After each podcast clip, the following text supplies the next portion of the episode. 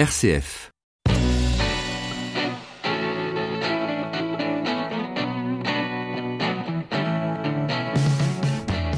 Une quarantaine de femmes sont actuellement en poste dans la fonction préfectorale en France, dont Madame Catherine de la Roberti, nommée dans le département de l'Ain en juillet 2020 première femme préfète de l'Ain. Merci d'avoir accepté notre invitation, Madame euh, la préfète, à l'occasion euh, du 8 mars, communiquement appelée Journée de la femme, mais euh, qui plus justement et officiellement est la Journée internationale des droits des femmes et pour l'égalité. Bienvenue sur les ondes de RCF Pays de l'Ain. Bonjour, euh, bonjour madame, merci de me recevoir. Effectivement, je suis la première euh, préfète nommée euh, dans le département de l'Ain et j'en suis très honorée et très fière aussi. Alors sans doute me direz-vous, une quarantaine, ce n'est pas encore la parité, c'est vrai, mais c'est un pas et c'est un grand pas en avant vers cette parité. Notre président se montre très volontaire, très déterminé puisqu'il n'y avait alors, quand il est arrivé à la présidence, que 24 préfètes. Et la parité euh, entre les sexes, entre les genres, est un des fils rouges de son quinquennat, et euh, ces chiffres euh, semblent l'illustrer, à mon sens, parfaitement. Alors cela prend du temps, mais il me semble que le changement est déjà très perceptible, tant au niveau des recrutements dans la haute fonction publique qu'au niveau des nominations. Un autre exemple, chez les recteurs euh, d'académie, plus de la moitié sont maintenant des rectrices. Quand j'ai été euh, nommée euh, rectrice, c'était moins de 20%. Alors, la préfecture de l'Ain, c'est votre deuxième poste dans cette fonction préfectorale, après trois ans dans l'Aveyron. Et quel est votre itinéraire pour arriver à, à ce poste-là? Donc, vous avez parlé de rectrice d'académie. Alors, mais encore. J'ai passé euh, l'essentiel de ma vie euh, dans l'enseignement et la recherche. Hein. Je suis euh, professeur des universités. Mon dernier poste était à Paris 1 Panthéon-Sorbonne, où j'ai créé plusieurs masters et où je dirigeais le laboratoire de stratégie des organisations et étudiante, alors que plusieurs portes s'ouvraient à moi, eh bien, j'ai fait un choix. le choix qui me correspond, qui correspond à mon éthique, c'est celui de la transmission. Voilà, j'ai eu des, professeurs euh, qui ont éclairé ma vie et j'ai voulu euh, redonner à d'autres ce qu'ils m'avaient donné. Et donc cette joie de la transmission où l'on éveille l'autre pour l'aider à devenir ce qu'il veut être, à éveiller euh, les passions qui le motivent pour qu'il ait une vie professionnelle et surtout personnelle heureuse. Mmh voilà ce qui me motive, c'est plutôt euh, l'altruisme. Donc euh, j'étais euh, universitaire, j'ai fait une carrière internationale, j'ai dirigé de nombreux laboratoires, j'ai créé des centres de recherche internationaux, j'ai initié des collèges doctoraux internationaux, j'ai managé, j'étais présidente de la CIDEGEF, c'est un réseau d'universités de la francophonie qui regroupe les directeurs et doyens d'instituts de sciences de gestion et de sciences économiques. Entre autres responsabilités, j'ai aussi été auditrice euh, de l'Institut des hautes études de défense nationale, de l'Institut national des hautes études de la sécurité et de la justice et du Centre des hautes études de l'armement. Mais à chaque fois que je fais quelque chose, je le fais avec conviction, je vais au à bout, fond. à fond, et j'ai gardé euh, des, euh, des fonctions dans ces différents instituts. Et, j'ai aussi euh, créé euh, beaucoup d'associations, aussi bien euh, des sociétés savantes internationales, par exemple management public ou autre, mais également pour, pour aider mes concitoyens qui avaient eu moins de chance que moi dans leur vie, qui étaient plus précaires. Donc j'ai fondé pas mal d'associations de ce type-là. Et pourquoi arriver donc dans, dans le, corps préfectoral? Alors, mes spécialités d'universitaire, eh bien, m'y ont conduite. Euh, je me suis euh, beaucoup intéressée euh, au management interculturel, la stratégie des organisations, la défense, l'intelligence économique et stratégique. Avec les responsabilités que j'avais prises dans de grosses organisations, au-delà de mon travail euh, d'universitaire, le fait d'avoir été rectrice, d'avoir aussi cette expérience à l'international où j'ai étudié euh, les, fonctionnements aussi bien entrepreneuriaux, économiques ou aussi euh, de management public dans différents pays, et eh bien finalement tout ce que j'ai fait auparavant a convergé et chaque jour m'aide à avoir une vision que j'espère la plus éclairée possible pour mener à bien la mission dont m'a honorer le président de la République. Mais en fait, le président de la République avait dit en septembre 2017 qu'il souhaitait des préfets entrepreneurs de l'État. À l'époque, donc, j'étais euh, professeur euh, à Paris 1 Panthéon-Sorbonne, et cela m'avait, j'avais trouvé ça extrêmement intéressant et pertinent. Ça m'avait convaincu. Et lorsque deux mois plus tard, on m'a proposé un tel poste, justement pour euh, mettre en place cette diversification euh, de l'accès au corps, eh bien, j'ai tout de suite dit oui parce que j'ai pensé que je pouvais être utile à mes concitoyens en tentant euh, d'appliquer les politiques publiques avec, je l'espère, discernement, proximité et intelligence, autant que faire se peut, des situations. Mm. Donc c'est pour ça que j'ai accepté ce poste, parce que je me voyais bien entrepreneur là pour une fois au service de, l'État. Euh, Absolument. Alors euh, vous disiez euh, engagement, proximité, conviction sûrement aussi, des qualités nécessaires pour être au poste de préfet, qu'on soit femme ou homme d'ailleurs Oui, bien sûr, parce que je pense qu'il faut les mêmes qualités euh, pour être euh, préfet, qu'on soit un homme ou une femme, évidemment. Et puis chacun, suivant sa personnalité, quelle qu'elle soit, eh bien, euh, va ajouter le petit plus d'humanité à son poste. Donc, j'étais pas destinée à être préfète, mais comme le dit Michelet, ma carrière m'a faite. Et donc, je ne le regrette pas et j'apprécie beaucoup être au, contact de mes concitoyens et faire tout ce qui est en mon pouvoir pour, pour les aider. Et alors, les, euh, les qualités euh, que l'on peut avoir, eh bien peut-être la, la justesse. Si je devais choisir euh, une seule qualité, parmi toutes celles qui évidemment s'imposent dans ce type de fonction, bien sûr la rigueur, la réactivité, l'écoute, la probité, je dirais la justesse. J'entends par justesse la justesse de la réaction, prise au bon moment, la justesse de la décision, ferme lorsqu'elle doit l'être, la justesse des consignes données, la justesse de la sagacité, mais aussi d'être proche de ses concitoyens et de bien déterminer quelle est la situation avant de prendre une décision. Je pense qu'il faut bien écouter. L'écoute pour être dans la justesse, c'est essentiel. Il faut savoir écouter, parce que bien écouter, pour bien comprendre, bien analyser, pour pouvoir, autant que faire se peut, bien agir. Et puis évidemment, euh, un autre, une autre qualité qui me paraît euh, essentielle, c'est d'être euh, républicain, c'est-à-dire avoir pour flambeau, avoir toujours à l'esprit la défense de la liberté, de l'égalité, de la fraternité partout sur notre territoire. Ça me paraît vraiment essentiel. Et c'est ce que j'essaye de faire chaque jour en tant que préfète. J'agis, je me bats pour les valeurs de la République avec discernement, toujours, comme je vous l'ai dit, j'essaye et en proximité euh, des territoires. Alors, au, long de votre euh, carrière, dans l'enseignement et le management, vous, nous l'avez rappelé, est-ce que vous avez constaté des évolutions concernant la présence des femmes en, leadership? Oui, bien sûr, parce que quand j'ai eu un poste de euh, professeur des universités, là je suis classe exceptionnelle, il y en a très très peu en France, malheureusement, nous n'étions à l'époque que 16% de professeurs des universités. C'est extrêmement peu alors qu'il y avait euh, déjà énormément euh, de maîtres de conférences. Donc cela veut dire qu'il y avait encore euh, difficulté pour les femmes à, accéder à, atteindre des postes plus importants. Donc bien sûr, de grands pas ont été faits. Et le choix a été fait de mettre en valeur les femmes en situation de responsabilité au sein de l'administration, mais pas seulement, au sein des grandes entreprises, quelles qu'elles soient. Et donc, euh, cette année 2021, euh, pour le 8 mars, c'est un petit peu ces femmes-là en responsabilité que vous avez souhaité euh, mettre en, mhm. valeur, notamment par une série de, chroniques qui seront réalisées et diffusées sur les réseaux sociaux des administrations. Tout à fait. Et euh, je voudrais signaler que la réussite euh, de ce projet tient en grande partie à l'investissement de la déléguée départementale aux droits des femmes et à l'égalité, qui est arrivée euh, l'an passé dans notre département, Madame Grosjean, et je voudrais ici la remercier, parce que c'est elle qui a eu toutes les idées pour mettre en valeur cette journée des droits des femmes. Parce que c'est pas la journée de la femme, mais la journée des droits des femmes. Voilà, c'est important parce que c'est quand même une nuance de taille. Voilà, et pour l'égalité des droits d'ailleurs. Absolument. Mm, mm. Et euh, nous avons dans le département euh, nombre de femmes inspirantes et il était important euh, de leur donner la parole pour donner à voir aux jeunes générations, filles comme garçons, pour donner à voir cette diversité des rôles, des secteurs dans lesquels les femmes peuvent exercer leurs compétences.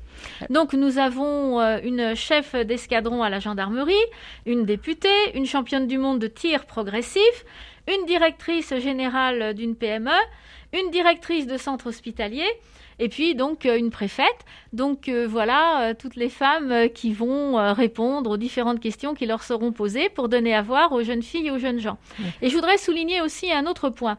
quand j'étais rectrice il y a quelques années, eh bien, je m'étais rendu compte dans la région où j'étais, c'était rectrice de Normandie, eh bien, les jeunes filles réussissaient beaucoup mieux que les jeunes gens au baccalauréat avec de meilleures mentions, mais on ne les retrouvait pas à l'université et pas du tout euh, dans les univers scientifiques. Alors que au bac scientifique, elles avaient de bien meilleurs résultats que les garçons. Donc déjà à l'époque, j'avais promu euh, l'égalité euh, filles-garçons et promu, essayer d'inspirer aux jeunes filles l'idée d'aller vers des carrières, de continuer leurs études, ce qu'elles ne faisaient pas alors qu'elles étaient tout aussi aptes, capables que les garçons de le faire. Et, c'est ce que vous encouragez maintenant aussi, enfin vous continuez à encourager les filles, les jeunes femmes à poursuivre leurs études et à s'investir dans des, hmm. des domaines très divers. Euh, bon, vous parliez de la science, mais ça peut être aussi euh, euh, les, métiers voilà, Absolument. Là, c'était pour poursuivre des études supérieures dans le monde des sciences exactes, mais il est aussi important de promouvoir tout ce qui est bac professionnel, lycée professionnel, parce qu'il y a énormément de métiers inspirants. Les filles ne s'en emparent pas, malheureusement.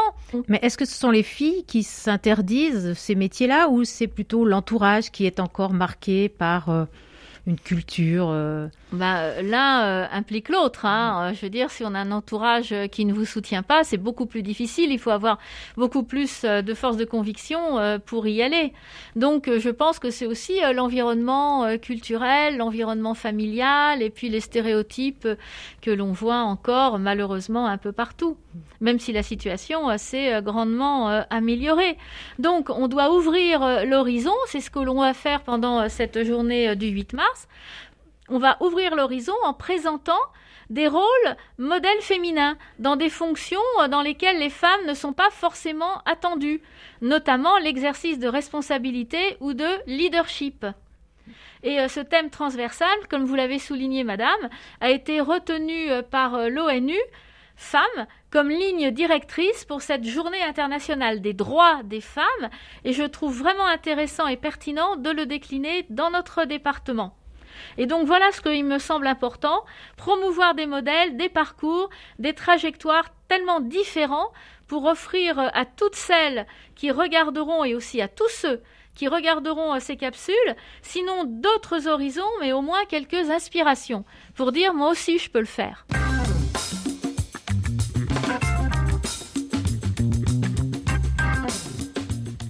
L'heure indinoise sur RCF Pays de l'Ain. Profitons de votre présence dans nos studios à RCF. Catherine de la Roberti, vous êtes préfète de l'Ain, notre invitée à l'occasion du 8 mars, pour euh, vous poser la question de votre regard sur euh, le département euh, de l'Ain. Oui, je suis arrivée le 24 août et c'est un grand honneur d'avoir été nommée dans ce département qui est un département extrêmement dynamique, avec une croissance démographique de 1% par an, avec un solde migratoire positif, et puis euh, un profil euh, socio-économique euh, globalement enviable. N'oublions pas que le département de l'Ain est le premier département industriel de France rapporté à sa population. C'est un département aussi qui profite de l'attractivité de l'aire urbaine genevoise et de l'aire urbaine lyonnaise, donc ce qui participe évidemment de son dynamisme. C'est un département riche, un département varié, mais qui a quand même une identité existante, euh, bien que l'on dise toujours, oui, l'Ain, c'est euh, des territoires euh, très différents entre la Bresse, le Haut-Buget, la Dombe, le Pays de Gex, etc. Mais ce sont quand même des contours, des frontières naturelles qui le scindent depuis le XIIe, XIIIe siècle. Donc il ne faut pas l'oublier. Il y a tout un passé extrêmement riche dans ce département avec une diversité, bien sûr, de ces paysages entre la constellation d'étangs dans la Dombe, les montagnes au nord, à l'ouest. On dit toujours le Jura, mais nous avons les montagnes du Jura et le comté. Nous avons aussi les fruitières du comté. Le Jura, ce n'est pas que le département du Jura. Le département de l'Ain souffre quand même d'un défaut d'image. Voilà, mais bon, c'est à nous de le construire jour après jour et je le fais avec conviction. On l'entend. Et je pense aussi à la diversité euh, des activités. Je parlais euh, des bassins industriels et manufacturiers. Nous avons aussi euh, des territoires plus agricoles et surtout un tissu industriel et manufacturier très innovant qui fait beaucoup d'exportations avec des entrepreneurs particulièrement dynamiques. C'est pour ça que euh, face à la crise sanitaire et ses conséquences sur l'économie, je suis euh, particulièrement euh, mobilisée pour conserver ce territoire précieux de par son développement économique, manufacturier, industriel et agricole. Parce que on a évité, le gouvernement a tout fait pour éviter les licenciements grâce à l'activité partielle afin de conserver les savoirs et les savoir-faire dans les entreprises. Et euh, pour euh, nos industries, pour nos territoires, pour nos concitoyens, eh bien, euh, France Relance est une chance dont il nous faut profiter dans tous les secteurs. Et nous avons d'ores et déjà pour notre territoire de nombreux lauréats dans tous les secteurs, y compris dans le secteur agricole où là nous avons lancé des candidatures. Et donc les subventions France Relance entendent allier compétitivité, respect de l'environnement et cohésion sociale. Alors, on, enregistre cette émission le mercredi 3 euh, mars. Euh, la situation peut évoluer très vite, mais peut-être qu'on peut faire un, point sur la situation euh, sanitaire, Catherine de la Roberti. Évidemment. Nous avons cette situation épidémiologique avec une forte mobilisation sur tous les plans, avec l'Agence régionale de santé et notre département poursuit sa montée en puissance vaccinale avec 29% euh, des personnes de plus de 80 ans qui sont déjà vaccinées, alors que la moyenne nationale est à 28%. Et si on regarde les plus de 75 ans, nous sommes à la moyenne nationale.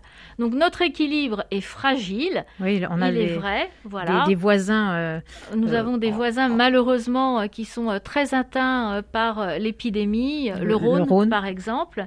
Donc notre équilibre est fragile, mais il se maintient pour le moment grâce aussi à l'esprit de responsabilité de nos concitoyens qui respectent les gestes barrières, puisque c'est notre protection à l'heure actuelle la plus efficace. Et euh, tous euh, les agents euh, de l'État sont mobilisés afin d'assurer le bon respect, bien sûr, des règles en vigueur. C'est une période difficile, mais nous avançons tous ensemble et je voudrais remercier tous les acteurs, quels qu'ils soient, du monde de la santé, mais pas que, pour toutes les actions qui sont menées au bénéfice de nos concitoyens dans cette situation de crise qui dure.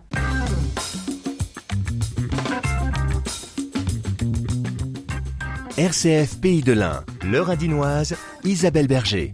Catherine de la Roberti, vous êtes donc préfète de l'Ain. Depuis un an, euh, la France et le monde vivent avec cette crise sanitaire. on, vient d'en parler. Et les femmes ont été et sont encore en première ligne dans bien des domaines, le domaine de la santé, mais on a aussi mmh. beaucoup parlé des caissières dans les grands magasins, mmh. par mmh. exemple. Quels chiffres ressortent plus particulièrement que vous avez envie de souligner? Alors, c'est vrai que la crise sanitaire a éprouvé euh, l'intégralité de nos concitoyens et de nos concitoyennes, et tout le monde, sans exception, a été touché d'une manière ou d'une autre. Le ministère euh, chargé de l'égalité entre les femmes et les hommes pour euh, donc publie chaque année les chiffres clés de l'égalité. Et ce qui ressort pour l'édition 2021, c'est que les métiers qui ont été aux avant-postes de la crise sanitaire sont fortement féminisés. Dans l'enseignement, où elle représente 67% du personnel. Dans le secteur médico-social, où elle représente 77,3% des médecins et du personnel non médical à l'hôpital et 87,4% du personnel des EHPAD. Donc nous voyons bien, et c'est pour ça que je terminais euh, par les chiffres du secteur médico-social, c'est là que les femmes sont les plus présentes. De même que l'aide à domicile aussi. Bien sûr, c'était. Euh, c'est dans ces chiffres-là. Et euh, comme l'écrivait euh, la prix Nobel de littérature Alexievitch, la guerre n'a pas un visage de femme, trop souvent rendues invisibles, eh bien, elles jouent pourtant un rôle décisif dans la mobilisation collective en temps de crise. Et ce, quelle que soit la crise, les femmes sont toujours aux avant-postes, mais on ne les voit pas. Elles restent dans l'ombre. Et qu'est-ce qu'il faudrait faire pour que ça change alors? Pour que justement, elles, euh, on, ait conscience, on prenne conscience de, leur rôle sans forcément euh, les mettre plus en avant que les hommes, mais à égalité, puisque c'est euh, ce 8 mars la journée aussi pour l'égalité. Eh bien, les mettre en avant, montrer ce que euh, les femmes font. Mais euh, je pense que nous sommes euh, sur cette tendance depuis déjà quelques années.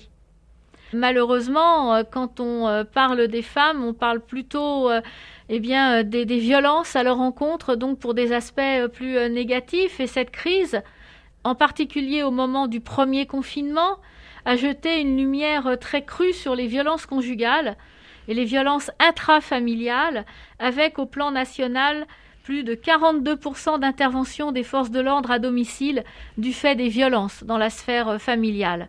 Et donc, le confinement a eu un effet révélateur de l'ampleur des violences faites aux femmes et aussi des violences faites aux enfants. Hmm. Et donc, je voudrais en profiter pour rappeler euh, qu'il existe un numéro d'écoute, 3919, anonyme, gratuit, mise en place pour accompagner les femmes victimes de violences. On a aussi une plateforme en ligne. Arrêtons les violences, en un seul mot, .gouv.fr, qui fonctionne 24 heures sur 24. Et en cas d'urgence, on peut appeler le 17 ou le 112. Et euh, nous pensons euh, mettre à profit euh, les publicités sur les sachets vous savez, quand on fait des achats, mhm.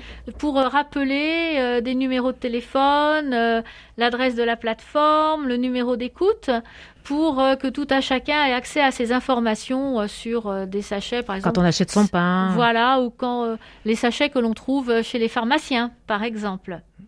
Ce qui me semble en revanche plus positif l'année passée, c'est la libération de la parole qui se poursuit. Oui, on a vu entre autres grâce à, des parutions de livres, entre autres, mais pas que.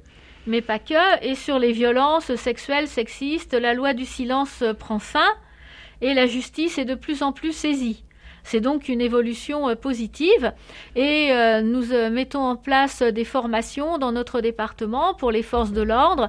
Nous mettons aussi en place la prise de plainte à l'hôpital pour que la personne victime n'ait pas besoin de se déplacer pour faciliter le dépôt de plainte.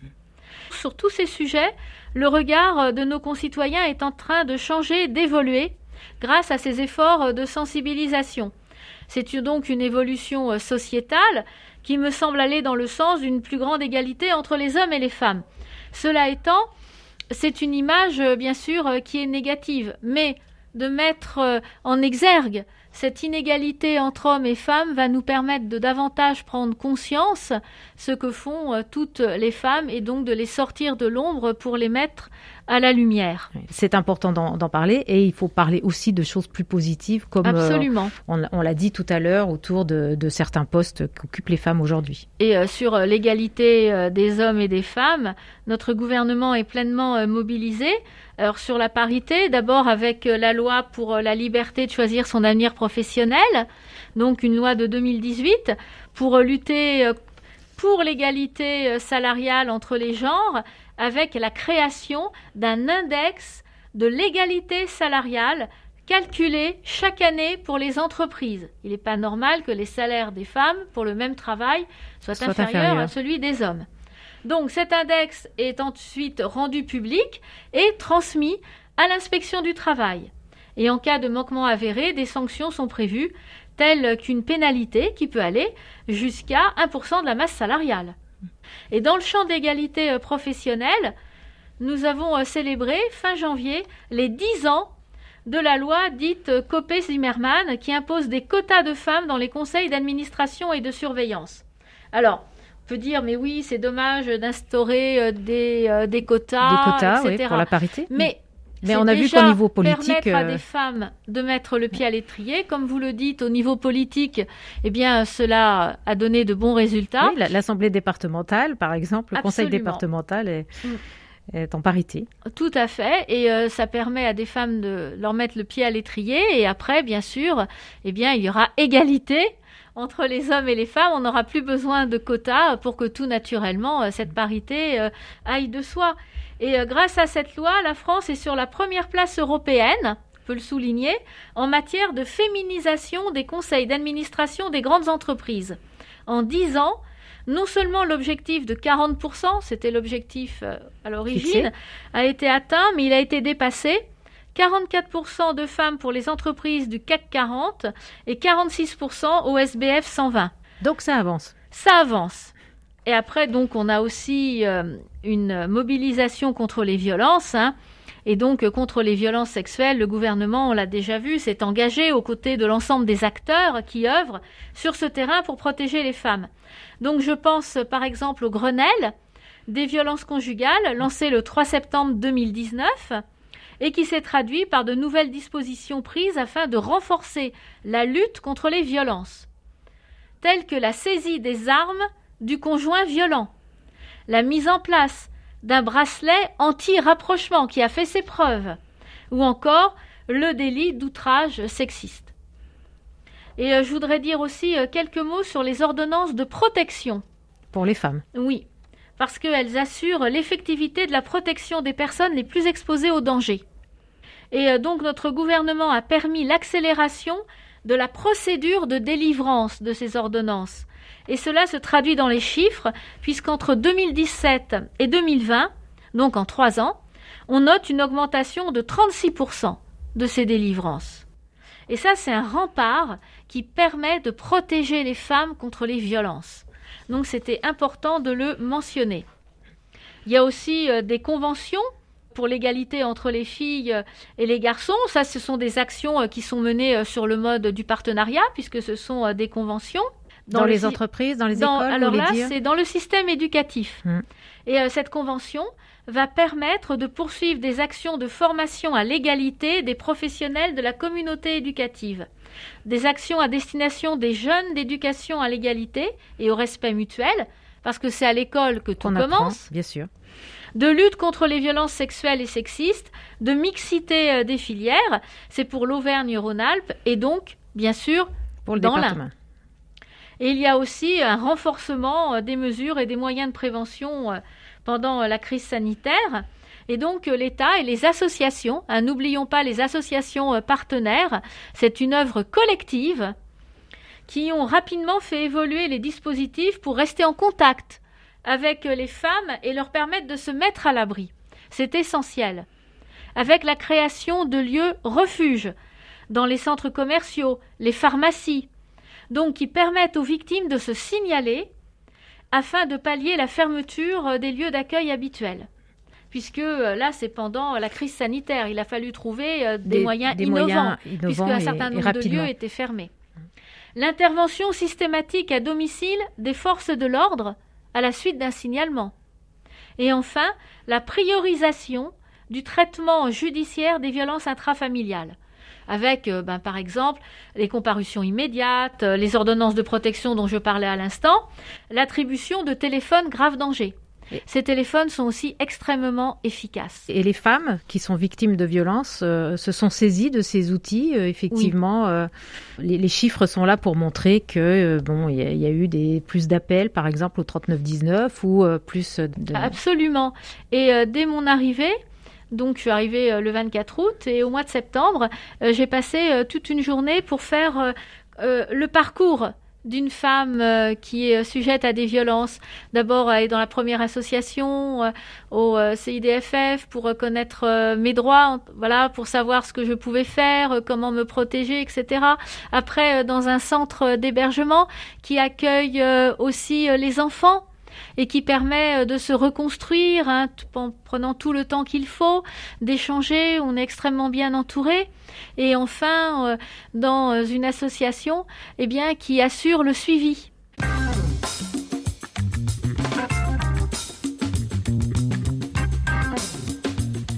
L'heure indinoise sur RCF Pays de l'Ain. Nous arrivons au terme de, cette émission. Euh, Catherine de la Roberti, euh, vous êtes préfète euh, de l'Ain. Comment allez-vous vivre ce 8 mars Bon, les manifestations sont difficilement organisables. Oui, mais euh, nous allons euh, quand même euh, bien occuper la journée parce que cette journée des droits des femmes, eh bien, elle est essentielle. Voilà, c'est un coup de projecteur qui est donné. Et, c'est encore utile aujourd'hui. C'est encore utile et je pense que ce sera un succès total le jour on n'en aura plus besoin. Mais malheureusement, ce jour n'est pas encore arrivé, hélas. Donc le 8 mars, je signerai une convention portant sur la mise à l'abri des femmes victimes et de leurs enfants et la création de 15 places supplémentaires d'hébergement d'urgence dédiées exclusivement aux femmes victimes de violences. Donc euh, nous créons 15 euh, places supplémentaires parce que jusqu'à présent nous n'avions que 5 places dédiées pour la mise à l'abri des femmes victimes de violences et elles étaient toutes situées à Gex, donc c'est tout à fait insuffisant. Et donc, euh, nous les positionnons maintenant dans différentes villes du département afin de mailler le territoire, à Bourg, à Oyonnax, Ferney-Voltaire, Amberieux. Comme ça, nous aurons euh, vraiment un maillage territorial. C'est une action euh, qui me paraît essentielle et nous avons besoin de développer des lieux dédiés avec des professionnels formés y compris d'ailleurs dans les hébergements d'urgence pour lutter contre les violences conjugales. C'est quand même un enjeu essentiel pour nos concitoyennes. Et euh, c'est le fruit d'un partenariat entre l'État, qui finance intégralement ces places, le bailleur euh, d'Inacité qui met à disposition des logements, le service intégré d'accueil et d'orientation qui gère le 115, et deux associations, l'accueil gessien et la sauvegarde 01, qui accompagneront euh, les victimes qui seront mises à l'abri. Parce que mettre à l'abri, c'est bien, mais il, faut, accompagner, évidemment. Donc euh, l'effort financier consacré par l'État dans le département pour l'hébergement euh, des femmes, y compris les places dédiées pour les femmes victimes de violences, est d'un million d'euros par an. Bah, tous les ans, on met au moins un million d'euros par an que pour cet objectif particulier. Merci beaucoup pour votre participation à cette euh, première émission d'une série sur RCF euh, cette semaine à l'occasion de la, la, journée des droits des femmes et, pour l'égalité. Euh, merci Madame la eh Merci beaucoup Madame de m'avoir reçue.